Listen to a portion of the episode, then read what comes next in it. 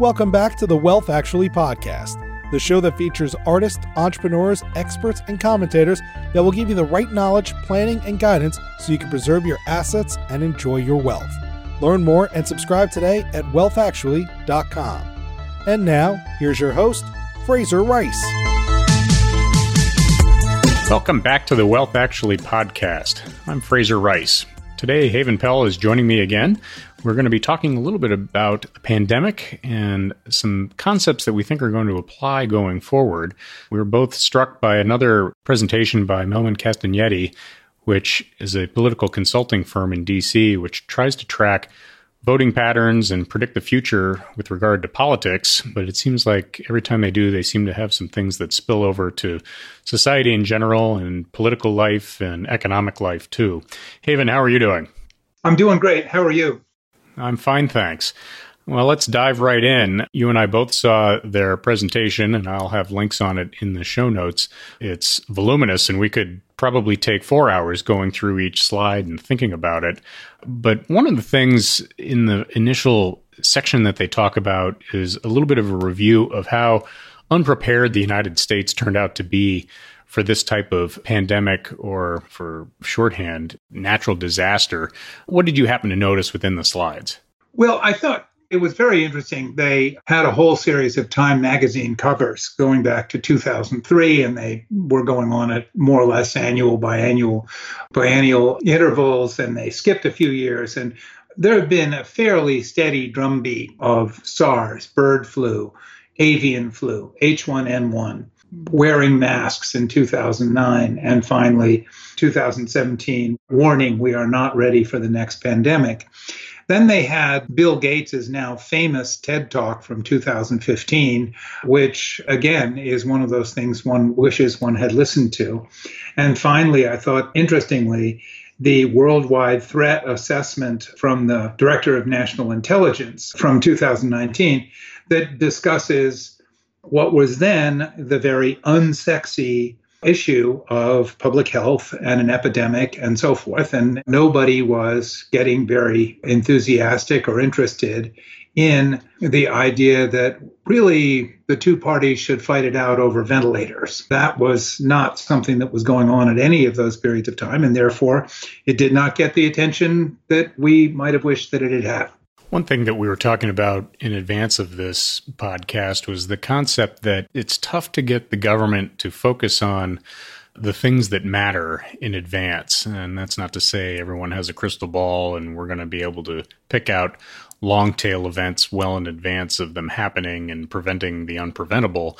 But you raised a good point with the idea of recreational government or governing toward controversies that are in many ways ginned up versus taking a longer view and governing toward longer term outcomes and defending against very difficult situations. And I guess one that I can think of that may be coming down the pike someday is when the asteroid gets too close to the Earth and what are we going to do about it? And why didn't we plan for this before? But where did that come from from you? I liked the idea and you know, you sort of look at all sorts of controversies that are out there that to me have a very either short shelf life or a very small demographic that they appeal to. And it sweeps up governmental decision making all the time.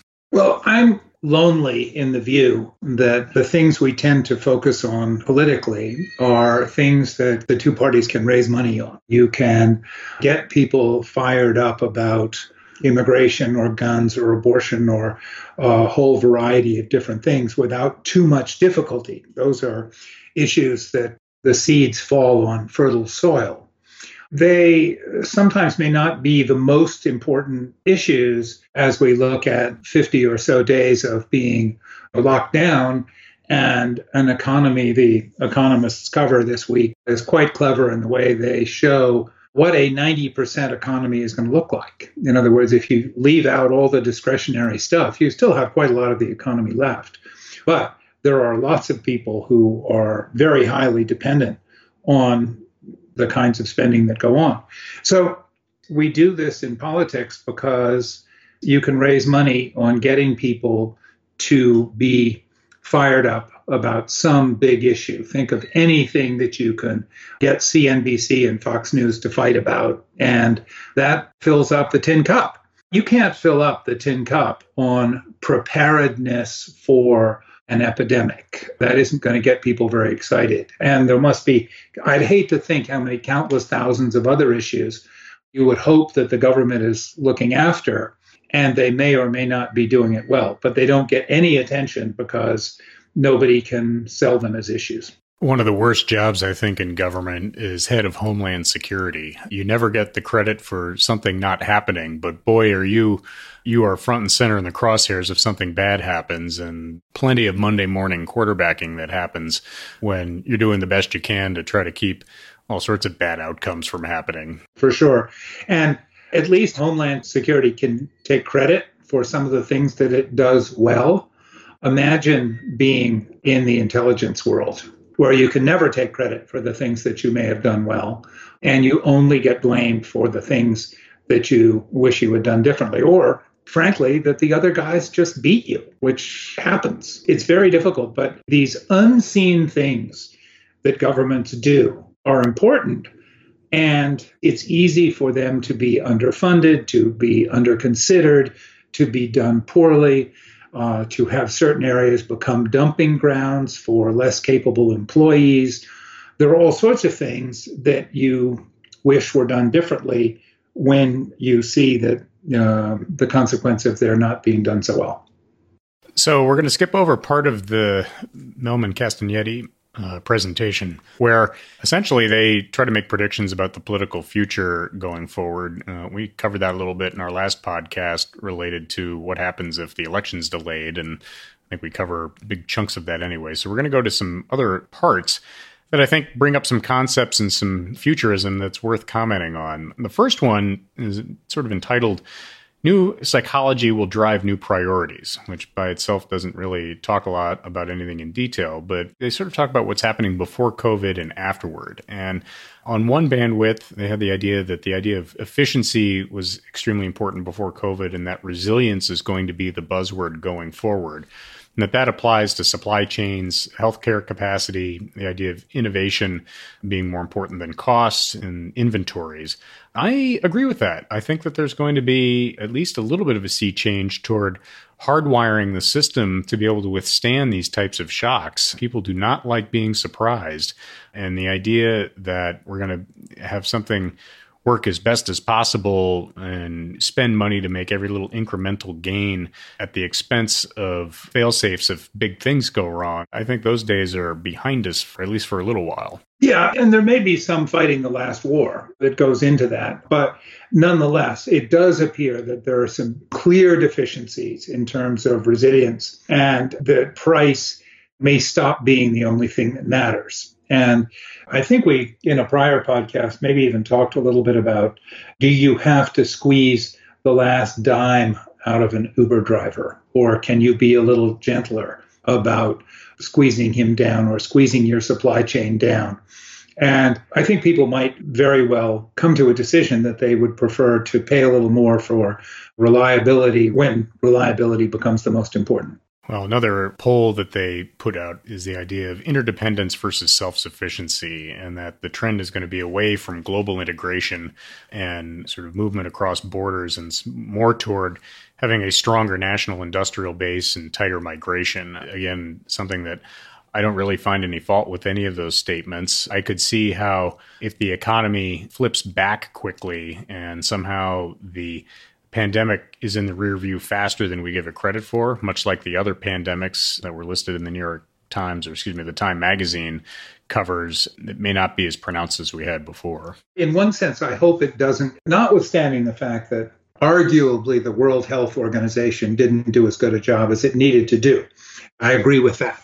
That isn't for me to say that we don't need one. I think that the areas where, let's imagine that other countries have the same the equivalent Mehlman Castagnetti saying, well, interdependence is going to decline and self sufficiency is going to rise, then you get to a point where you have 200 countries basically going it alone.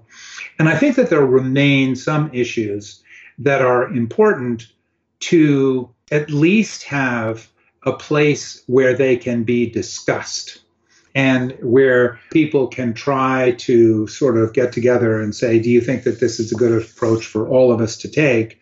Because there's some things that you just can't stop at the edge of your country. And an epidemic is one of them.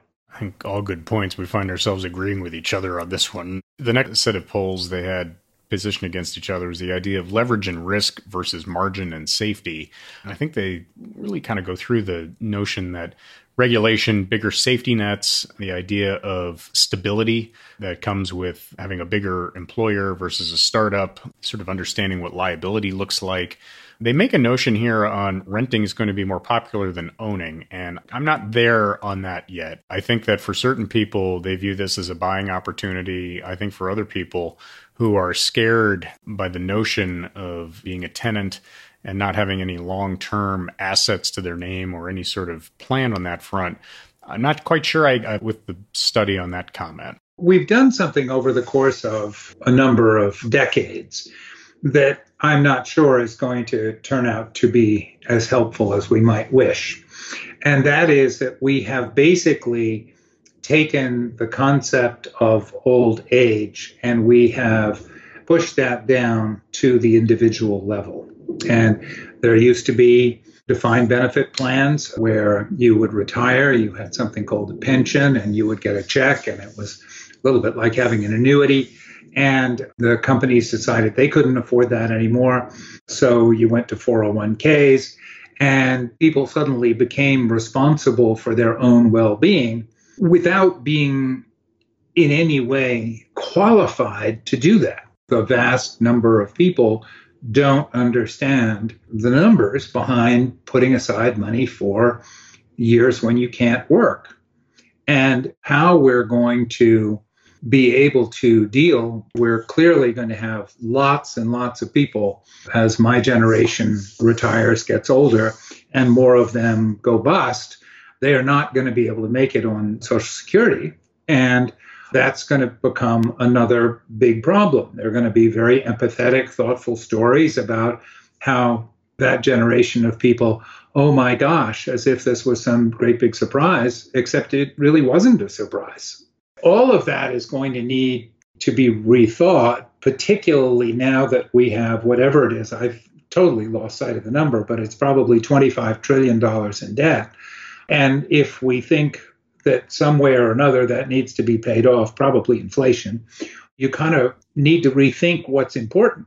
It leads to something that they talk about in their next point, which is the idea that abundance, and I think it looks like abundance on the personal level, is going to be moved more toward an austere existence for individuals, that there's going to be more sacrifice, higher taxes, fewer services, things like that, as the government assumes more control and focus on the lifestyles and ability to provide services that are deemed necessary going forward. I think it's clear that now that we've sort of ripped the band aid off here and the government on both sides of the aisle have decided that it's time to spend, it's going to be very difficult to put that genie back in the bottle. Well, it's interesting, and I should ask this question of you since I'm not particularly involved in this sector, and maybe the way to deal with this is to ask you.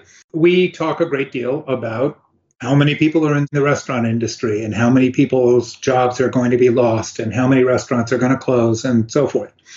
What I have heard less about, I am not much of a restaurant person, but what I have heard less about is do people miss them? Are people who have now spent seven weeks without going to restaurants are you saying to yourself, oh, golly, I really wish I could go to a restaurant?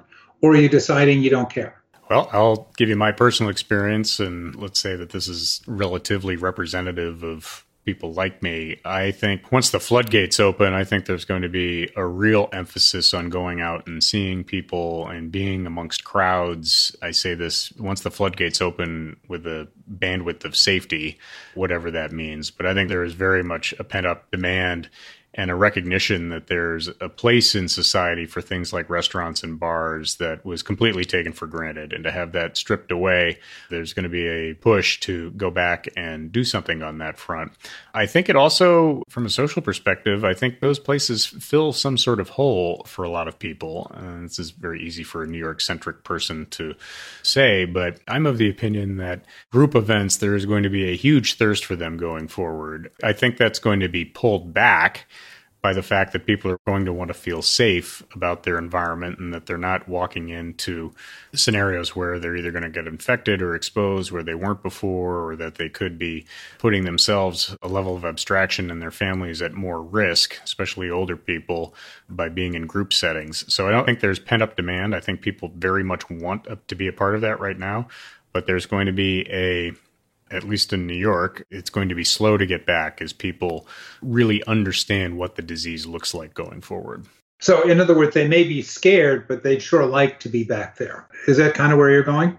Yeah, no, I think that's a nice, succinct way of putting it. I think, too, as it sort of descends on us, what the new normal looks like, to me, the world is going to be 70% exposed slash infected by this virus. And we, we are nowhere near the numbers as demonstrated by testing to prove that out. And I think a lot of the measures that have been taken to slow the virus, flatten the spread, have been done really to get us to that 70% infection rate without blowing up the hospital systems. And for most of America, I don't think that has anywhere close to have happened. In New York, I think we're kind of getting close to having gotten past the point where we're going to blow the hospital systems up. So I think we're a few weeks ahead of many people or many regions of the country that I think we're going to be willing to crack the door open a little bit more in a thoughtful way as opposed to just opening the beaches and hoping uh, without having any numerical analysis or impact in some of the other places. Yeah. We all heard for a long time that nobody knew what the denominator was. If you say, what's the ratio of people who die to people who got sick, and you don't really know who got sick, you don't have much of a fraction. And now it even turns out that we may not have as much of an idea of the number of people who died. And one of the things that I've been looking at lately is an idea of excess deaths. I mean, it strikes me that we are probably okay at measuring the number of people who actually died in a given period of time. It's a pretty civilized country. You know, you can't just die and bury somebody in a hole. You have to call up somebody or other, a mortician, and uh, they come along, and all of this ends up getting reported. So, one of the things that they're observing is that forget about cause, just look at this year compared to other years, and they have a significant number more people are dying. Now, is that caused by coronavirus? They're not saying. And I think that the key point is that they don't really know. But it has to be telling us that it's pretty significant. And the excess deaths is more than the coronavirus deaths that we know of. So that led me to say, huh, not only is the denominator suspect, maybe the numerator is suspect as well. I agree with you. I think there's going to be real revisionist history on a lot of these numbers. And I caution people when they sort of look at this and said, don't let your life be ruined by everything that comes out this second because there's going to be revisions. There's going to be out of the 10 deaths caused by coronavirus, did nine of them have other conditions? Were, were seven of them going to die anyway, that type of thing. So there's just so many things we don't know about. If you run your life with every data point as it comes out, I think you can find yourself chasing your tail a little bit. Well, I hope I'm not about to destroy the image of this as a family podcast, but I read a very interesting story this morning that was coming from the people who, shall we say this delicately, deal in the wastewater arena. They deal in sewage and cleaning up that whole aspect of urban life or anywhere else. And one of the things that they have determined is that they can test broadly and they can predict the incidence of coronavirus often two weeks before anybody else can. And now that isn't going to do anything meaningful, first of all, for the individual. And secondly, is not going to do anything meaningful in areas where there's heavy travel. It isn't going to make a difference. If you are busily doing these tests on Las Vegas, and then somebody decides to host the Consumer Electronics Show, it's not going to help you very much. But if you have a low mobility community and you're a governor, you might want to begin doing some testing in your sewage system to see what to look for in the coming weeks. And I thought that that was that was an interesting aspect that I had not thought of. I mean, I think of this as a lung disease. I don't think of this as something that would manifest itself intestinally, but apparently it does. Right. A little audible here. We have slide three, which talks about deglobalization gaining momentum. We mentioned that in one of the previous ones. I think maybe we'll just do a quick comment there with the idea that things like US China friction increasingly growing. I mean, I think what they're really talking about here is that we're moving toward an area where nationalism is going to be on the rise and that that leads to, in many ways, I, I sort of equate it to kind of a Cold Warish type environment in the 70s and early 80s before sort of multilateralism became a bit more possible. What were your thoughts on that? From a sort of uh, an acceptability standpoint, a shooting war is not a good image. It's not something that civilized countries want to be doing. So, other ways of getting your way with another country, and the one that comes to mind is economic sanctions. Those tend to increase because we can do a lot more to harm an adversary in a way that's acceptable to one's own population. There's probably no country that has brought more people out of poverty in the last 20 or 30 years than China. And if we suddenly started saying, well, we're just not going to do business with you. We're not going to invest. We're not going to build plants. We're not going to do any of those things. That would be a fairly serious problem for them. And if it was a kind of an economic, we're not going to import your products, we're not going to have anything to do with you, basically, we're going to push you back into being the middle kingdom, that's not going to be a happy situation. Now, to retaliate, they might steal every kind of intellectual property if Apple has factories that cost billions of dollars that are located there, if you were them, you'd have to worry about having them taken away from you. There'd be all sorts of things. I mean, it's not something where you just unplug a relationship with another country eh, from the situation that it is now. But you could certainly see a trend in which you moved more things back here. I mean, there will be a desire to rebuild our own economy. And I could see why you would want to reward companies that announced new factories in the United States as opposed to over there. Votes and dollars are two different currencies, that's for sure. The next slide that they talk about is one that I'm really interested in is the idea of freedom's trade-offs and that how we're going to be re-examining what that means. They bring up four examples. The first one being should a COVID vaccine be mandatory and especially for kids. 72% think it should be mandatory, parents deciding 25%. An idea of using cell phones to contact trace the virus. 57% aren't comfortable, 35% are. The idea of limiting deceptive speech on platforms. 61% say yes versus 30 who say no, which to me is really I don't know if stunning is the right word. I'm not stunned by it, but I guess dismayed that the First Amendment is so easily served up on a platter in this poll. And then the other one is imposing national quarantines. And 75% of people do support it, and 19% oppose it. Uh, and given that we're in the eye of the hurricane right now, I'm not surprised by that. One other concept that I think is interesting is the idea you may have to have quote unquote your papers as to either your immunity or a vaccination against the COVID or any other disease in order to work, given the proximity of things. And I think that is a brave new world. We talk a lot about you've had a credit check or different qualifications. We may be lurching forward to that, as I call it, the Gattaca scenario, where even your genetic predisposition toward disease could be a disqualifier. And I'm not quite sure we've seen that yet in American society. Well, I had a brief run of thinking about this from the context of what are you being told to do versus what are you choosing to do. And so I was trying to take all of these things like vaccination of children. Yes, that helps your children. It also helps them not to spread it to someone else's children. And the someone else's children have an interest there, whatever you want to call that interest, it exists.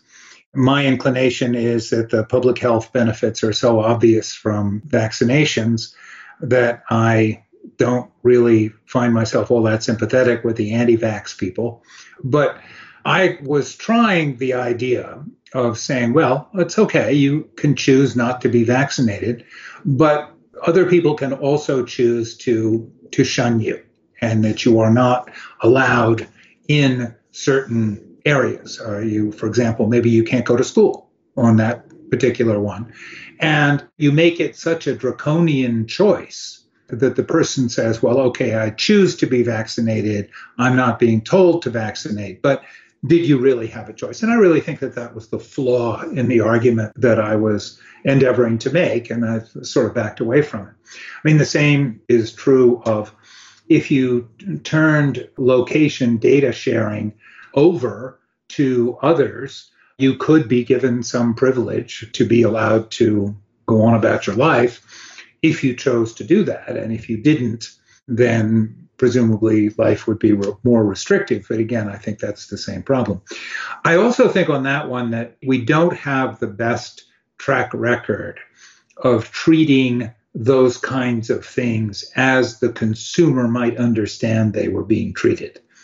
The idea that everything you're doing is going into some shaded computer screen in Fort Meade, Maryland to be looked at, and then you could be scrutinized. At least people believe we've done that. And I have no reason to say that we haven't done that. And it's too bad now that you could do something that would be meaningful that that does loom into people's consciousness.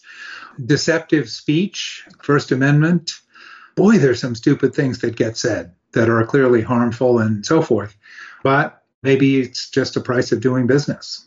Yeah, every time I sort of think about what are we willing to trade to give up, I, I go back to the the idea that never let a good crisis go to waste because I think authoritarianism is so not in the United States DNA that if you get going a certain way and you demand total power and control and statements like Trump says, well, well, you know, I'm in control and you know the federal government runs everything here, people get their hackles up real fast and even Trump walked that back because I think there's just something again in the DNA that says we don't want that. And I'm hoping that, you know, if the country sort of veering toward veering, but sort of incorporating more sort of MMT concepts or more socialist attitudes towards healthcare, which may not be a bad thing, that that doesn't erode sort of that anti-authoritarian mindset that's taken a long time for this country to you know it was that's it's what it was built on and what it's been developed over time. Well, i was talking to a guy the other day who's a contemporary of mine.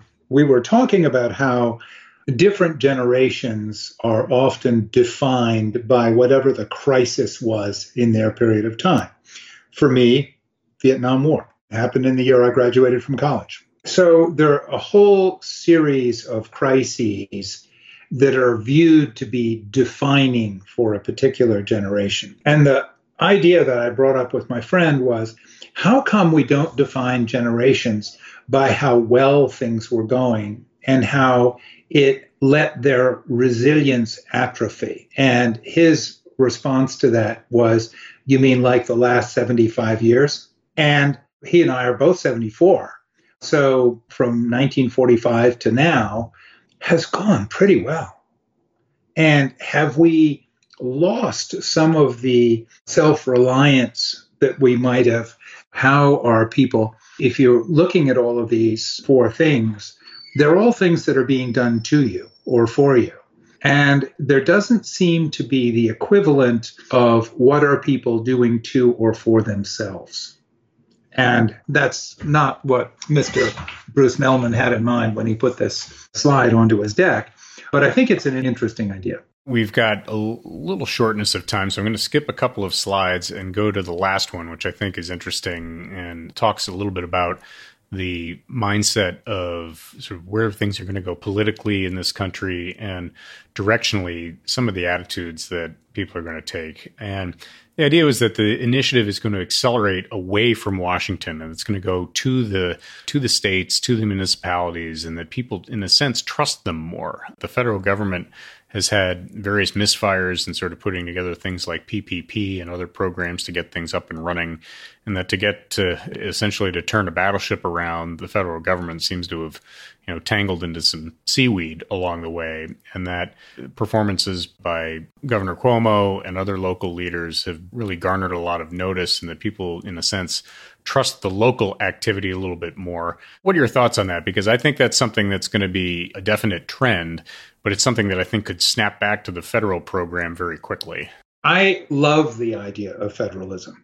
I love the idea that it is perfectly okay for Wyoming to do something in one way and for New York to do it another. They have totally different densities and population. They have different industries. They have different all sorts of things. And they can look at problems in different ways, including philosophically different ways. And I think people definitely are more attuned to what their state officials are doing. And they're more willing to say, well, you know, this is my mayor, or this is my county sheriff, or this is my state governor and I'm more willing to put up with it if I don't necessarily completely love it than I would be if it were coming from Washington. Washington is more easily depicted as evil. I think that there would be an extremely salutary trend if it were to occur of trying to decide on every single thing that government is trying to do what is the lowest level that it could be done at. Is this something that could be done entirely at the village or town level, the case of the city of New York, at their level. And I think it would be a wonderful development. Whether Washington is willing to give up the power to tell everybody what to do is a whole different thing. And I think Washington is going to try hard to resist it. And not least because the congressional oversight committees that oversee this or that activity that the federal government does provides, those are very valuable seats for congressmen and senators to hold because it provides a lot of fundraising opportunity. And so if you suddenly said this activity doesn't happen in Washington anymore, there are 50 states that do it, one of the aggrieved people is going to be a senator or a congressman who used to sit on the committee that oversaw that activity and used to get nice dollops of campaign money from the people who had an interest in it. And he's not going to be happy and he's going to try to resist it. But I think maybe if there was enough of a view that Washington had fumbled, then this would happen. And I, to just make one point, I don't think of some of these things as political fumbles. It's not that one party did badly when the other did well. It's that some issues were just entirely neglected. There are no abundance of Democratic ventilators or a surplus of Republican ventilators. Just nobody was paying attention to ventilators at all. And that is a failure of government before it becomes a failure of a political party, although it, that's not the way it's going to be depicted. It's going to be, you know, everybody's going to depict it as a failure of the party that they don't like. As we start to wind things up, I think you know, we've talked a lot about a lot of conflict and a lot of things that may be construed as negative. There are reasons for hope, and there's some things that have come out of this that are extremely positive. And I'll start in reverse order from what we planned before. The first one, I think, is that even in its own ham handed way, and in a way that has created all sorts of conflict, needless and otherwise, government eventually figured out that there was a massive problem and stepped up to the plate fairly quickly and in a big way, at least a big dollar way. That's not to say everything was delivered in an organized fashion. It may not even be something we should expect anymore, but it feels like the government did has tried to do this and to just unilaterally in a sense shut down the economy is not a small undertaking. It is absolutely not a small undertaking and it harks a little bit to my friend and I talking about 75 years of prosperity. We've become in a way spoiled brats or my generation has. And the idea that suddenly you should be able to snap your fingers and have whatever it is that you wish you had is a little bit silly. I mean, I can't think of what other thing you might want the government to be being prepared for right now. You mentioned an asteroid, but there surely is something. And nobody is asking the government to be prepared for that now. They're interested in, you know, vaccines and tests and those sorts of things. Everybody's attention is focused on that. And the other branches of government that are supposed to be working on whatever the things are that are not happening now are also important. And I think that our expectations for the ability to turn on a dime were probably too high. And we should have been more tolerant about the idea that, hey, wait a minute, science doesn't care whether you're happy with how fast it's going. I mean, people are working very hard. I heard a guy talking from the Cold Spring Harbor Research Laboratory. He certainly sounded like an extraordinarily sophisticated man. And I have every sense that the scientists are doing the best that they can, and it's probably pretty darn good, but it's not up to what people have for their finger snapping expectations of fix this now. I want to play golf. Right. Just, and I'll group these other two together. You know, the idea that Americans are stepping up, just to view the healthcare industry and the workers have set aside all sorts of considerations and are just stepping up to fix everything from treating people to the drug companies putting a full effort into creating vaccines and treatments and so on. It's great to see. And the spillover effects have been quite significant. I mean, I think in New York, the small but I think nice gesture at seven o'clock when everyone sort of goes to their windows and celebrates the sacrifices that the healthcare workers and the people who are dealing with the supply chains and the grocery store folks are I think it's something that this country does step up to do when the chips are down. It is lovely to see people who don't often have much time to be in the limelight. It is lovely to see that happening. Teachers who are trying very hard and individuals who are trying very hard to reflect a concern for their community and so forth is terrific. And how people are doing that. If you were ranking performance, the individual level seems to me to be higher than some of the more organized levels. I'd agree with that. And the final drop in the coffee cup here is the idea that the innovators are stepping up. I mean, you look at companies like Zoom, who, you know, to a lesser extent, Skype and Microsoft Teams and others, it's fundamentally going to redefine how work and education get done. I think the impact is we're not going to know how much of an impact it turns out to be. It goes to everything from Humana and Medtronic, uh, AT&T, Walmart as far as provisioning and Home Depot and all the different cable systems and wireless networks which basically if we didn't have this in place. I mean, could you imagine this going on back in 1992 before the internet was anything? I think the damage would be a significant multiple of what it is. And there's so many negative stories and small businesses are really getting hurt, but there are pockets of positivity out there on the business front and innovation front where if we can get a lot of people to pivot in that direction, we might be able to really save a lot of not only jobs, but help people have a positive trajectory going forward. Well, and it may be that one of the things that ought to happen is to invite the federal and state and local governments to outsource solving some of the problems that we expect to have in the future. If we don't do a good job managing for low likelihood, high consequence events, hand that problem over to somebody who could do it and say, look, I'll give me a contract for this amount per year and I'll make sure that you're ready for this particular eventuality.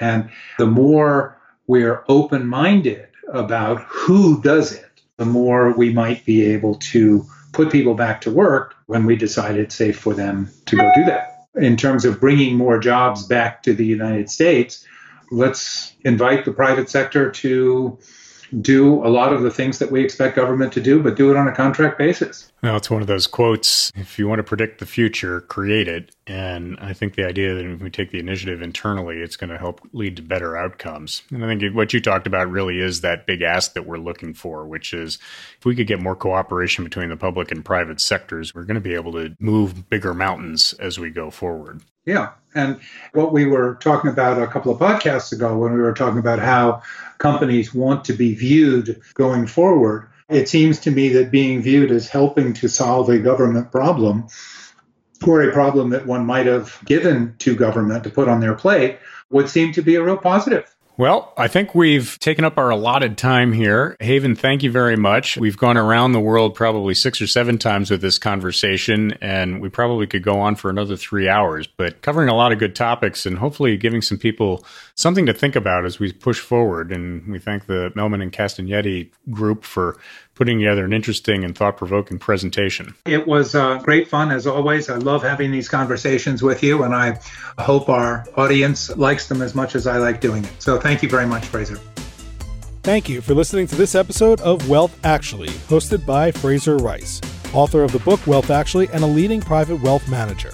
Head on over to wealthactually.com where you can subscribe to this podcast, get your own copy of the Wealth Actually book, and connect with Fraser directly. We'll see you next time on Wealth Actually.